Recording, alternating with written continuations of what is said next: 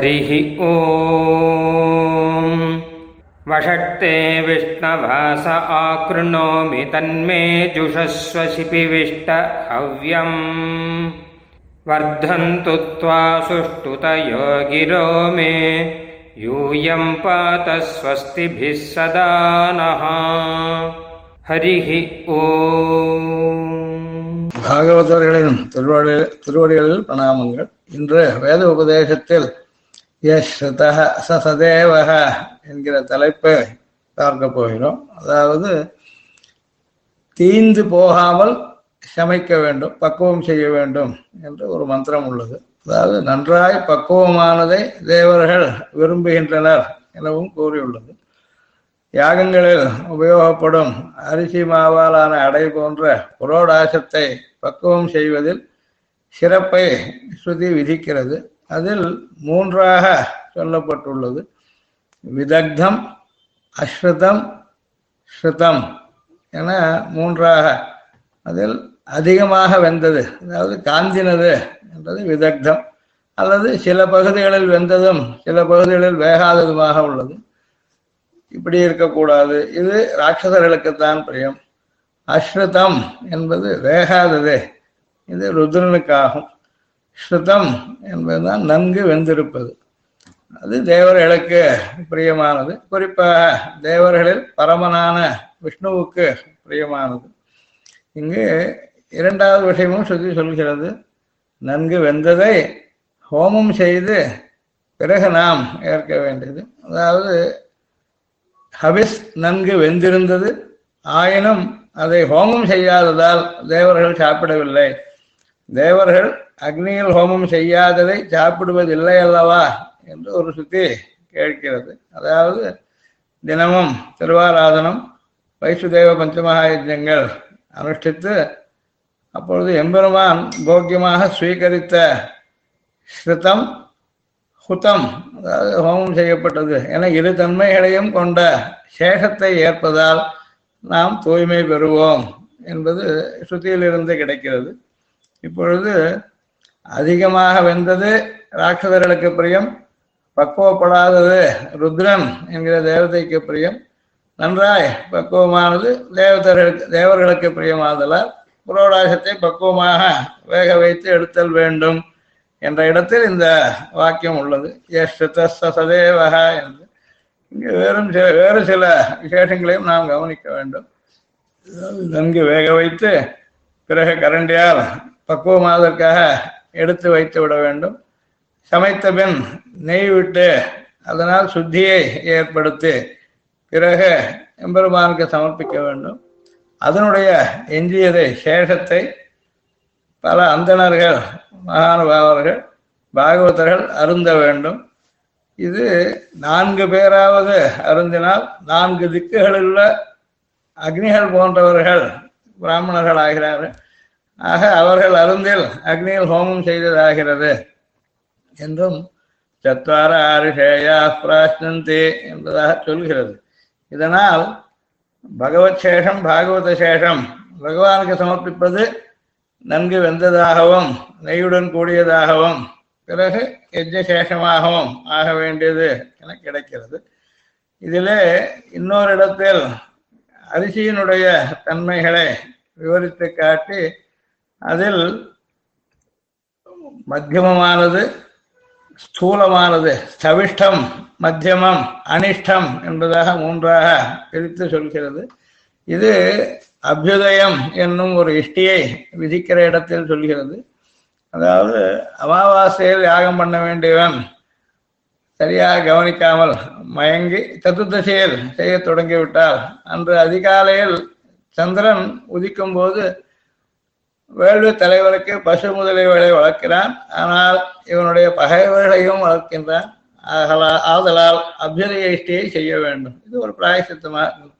அதாவது சதுர்தசியின் மாலையில் அக்னிஹோத்திரம் செய்வதற்கு முன் கன்றுகளை விட்டு பால் கறந்து அதிலிருந்து தயிராக்கி என்று சதுர்தசியோ அல்லது அமாவாசையோ என்ற சந்தேகம் ஏற்பட்டால் நடையிறவிலேயே நெல்லை எடுத்து அரிசி குத்துதல் அதன் முதல் தவிட்டை புடைத்து எடுத்தல் வரை செய்து வைத்து கொண்டு சந்திர உதயத்தை எதிர்பார்க்க வேண்டும். இதே மாதிரி துவைத்து வைத்த தயிர் அதில் பாதி வேண்டியது அது பிறகு பாலில் கலந்து பாலையில் உரையாக குத்தி வைத்து தரிசையாகத்துக்காக இது தேவை. இப்படி இந்த சொன்ன நியமத்தில் ஒரு தோஷம் ஏற்பட்டால், மயங்கி முதல் நாள் பெருதசையில் செய்துவிட்டால், அப்பொழுது முன்கூறியபடி சந்திரன் உதித்தவுடன் குத்தி வைத்துள்ள அரிசியை, முழு அரிசி, உடைந்த பாதி அரிசி அல்லது நொய்யாகிய அரிசி, இதைத்தான் வித அனிஷ்டம் ஆமாம் இதில் அனிஷ்டம் மத்தியமம் ஸ்தவிஷ்டம் என்பதாக சுத்தி காட்டுகிறது. மூன்று வகையாக முழு அரிசி, உடைந்த பாதி அரிசி, நொய்யாகிய அரிசி என்று மூன்று வகையாக பிரித்து, முழு அரிசியை இந்திரன் பிரதாதா என்ற குணம் உள்ளவன், அவனுக்கு தயிரில் இதை பொங்கலாக செய்து ஹோமம் செய்ய வேண்டும். பாதியாய் உடைந்த அரிசியை தாத்தா என்று தாத்திருத்துவ குணம் உள்ள அக்னிக்கு எட்டு கபாலங்களில் குலோடாசம் செய்து ஹோமம் செய்ய வேண்டும். இந்த அனிஷ்டம் என்று சொல்லக்கூடிய நொய்யை சிபிவிஷ்டனாகிய விஷ்ணுவுக்கு காய்ச்சிய பாலில் பொங்கல் செய்து ஹோமம் செய்ய வேண்டும்.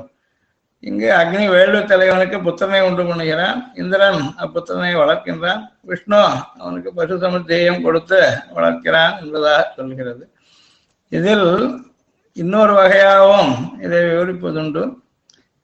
பருமனான அரிசி, நடுத்தரமானது, மிகவும் நுண்ணியதானது, இப்படி பிரிக்கும் பொழுது அதில் அனிஷ்டம் என்பதற்கு நுண்ணிய அரிசி என்பதும் சொல்ல முடியும். அப்பொழுது அது உயர்ந்ததாகும் அரிசி வகைகளில், அது சிபி விஷ்டனான விஷ்ணுவுக்கு ஏற்றது என்று சுற்றி சொல்வதால், தேவதைகளுக்கு பொதுவாக நன்கு வந்தது பிடிக்கும், அதில் அக்னிக்கு அக்னி அக்னிக்கு நெய்யும் விஷ்ணுவுக்கு அரிசியும், அக்னேய கிருத்தம் விஷ்ணோ தண்டுலாக என்று சொல்லி இது இரண்டையும் சேர்த்து தஸ்மாத் சருஷ்காரியாக அக்னி தேவ தேவர்கள் கடைசியவனாகவும் விஷ்ணு பரமனாகவும் இருப்பதால் அக்னி விஷ்ணுக்களுக்கு சேர்த்து பொங்கலை இப்படி நெய்யுடன் சேர்த்து செய்ய சொல்கிறது.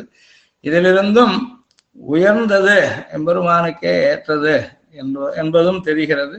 அதை தவிரவும் இந்த அரிசியின் குணங்களில் பகவானுடன் சேர்ந்ததானது, இதற்காக தான் நமக்கு சம்பிரதாயத்தில் பார்க்கும்பொழுது மார்கழி மாதங்களில் பொங்கல் சமர்ப்பிப்பது உண்டு. அதை தவிர தாயாருக்கும் கூட மௌத்கம் தரும் நிறுவபே ஸ்ரீகாமக என்பதாக சொல்லி உள்ளது.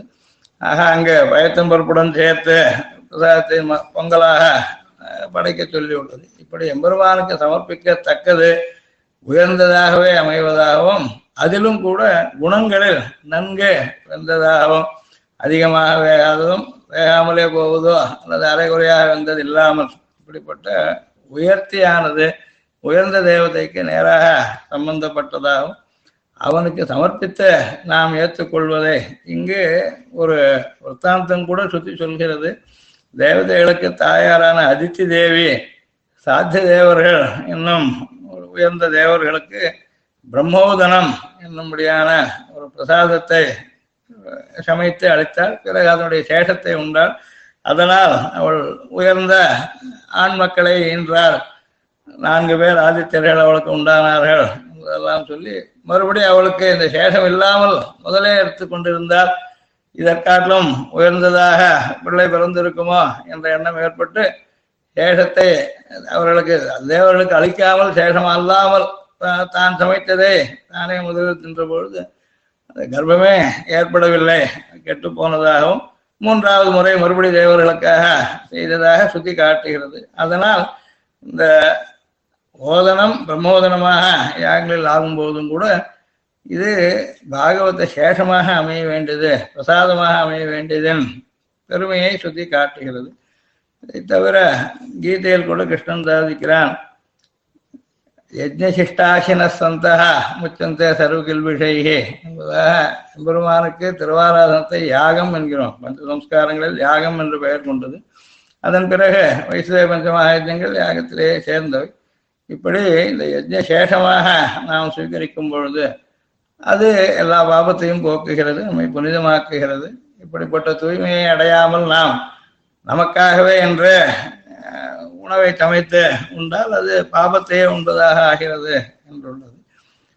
பெரியாழ்வாரும் ஆண்டாலும் இதை தங்கள் பிரபந்தத்தில் காட்டுகிறார்கள். ஆழ்வார் கலத்ததுண்டு என்ற இடத்திலும் அட்டுக்குவி சோத்து பருப்பதமும் தயிர் வாவியும் நெய் எழரும் அடங்க போட்ட துத்து என்று எம்பெருமான் இந்தனுக்கு கொடுக்க வேண்டியிருந்த பூஜையை கோவர்த்தனத்துக்கு கொடுக்க சொல்லி தானே அந்த மலையை உருவில் நான் அதை ஸ்வீகரித்ததாக காட்டுகிறார். இதை தவிர ஆண்டாள் சொல்லும்போது திருப்பாவையில் பால் சோறு மூட நெய் பெய்து முழங்க வழிவார கூடியிருந்து குளிர்ந்து என்பதும் நூறு தடா நிறைந்த அக்கார அடிசில் சொன்னேன் ஏறு திருவுடையான் என்று வந்து இவை கொள்ளுங்களோ அந்த இடங்களில் அருளி செய்துள்ளனர். தொன்றியல்படிகளும் போனகம் செய்து சேடம் புனிதம் என்று சாதித்துள்ளார். ஆக இப்படி அதித்தி தேவி சாத்திய தேவர்களுக்கு பிரம்மோதனம் பிரசா என்னும் பிரசாதத்தை அடுத்து சேஷத்தை உண்டு உயர்ந்த ஆண் மக்களை என்றதாலும் நாம் விஷ்ணுவுக்கு நுண்ணிய அரிசியை பொங்கலாக நெய்யுடன் நிவேதனம் செய்து பாகவதர்களுக்கு அமுது செய்வித்து உட்கொண்டால் தூய்மையையும் மேன்மையையும் அது அளிக்கும் என ஏற்படுகிறது. ஆக இவ்வாறாக பகவத் பாகவத சேஷ போஜனத்தின் பெருமை இதை சுவாமி தேசிகன் சத்திரத்த ரட்சையில் கூட விசேஷமாக காட்டுகிறார். ஆக எல்லோரும் இப்படி சாத்விக ஆகாரத்தின் மூலம் சத்துவத்தை வளர்த்து கொண்டு நல்வழியில் பகவத் பாகவத அனுகிரகத்தை பெறுவோம் என்று சொல்லிக்கொண்டு இத்துடன் நிறுத்துகிறேன். எனக்கு வாழ்த்து மகாதேசிகாய நம. ஹரிஹி ஓம். பிரம்ம ப்ரவாதிஷ்ம தன்னோ மகாசீத். ஓம் சாந்தி சாந்தி சாந்தி. ஹரிஹி ஓம். நாங்கள் வேதத்தை ஓதுகிறோம், வேதம் எங்களை கைவிடாமல் காப்பாற்றட்டும். ஸ்ரீமதே ராமானுஜாய நமஹ.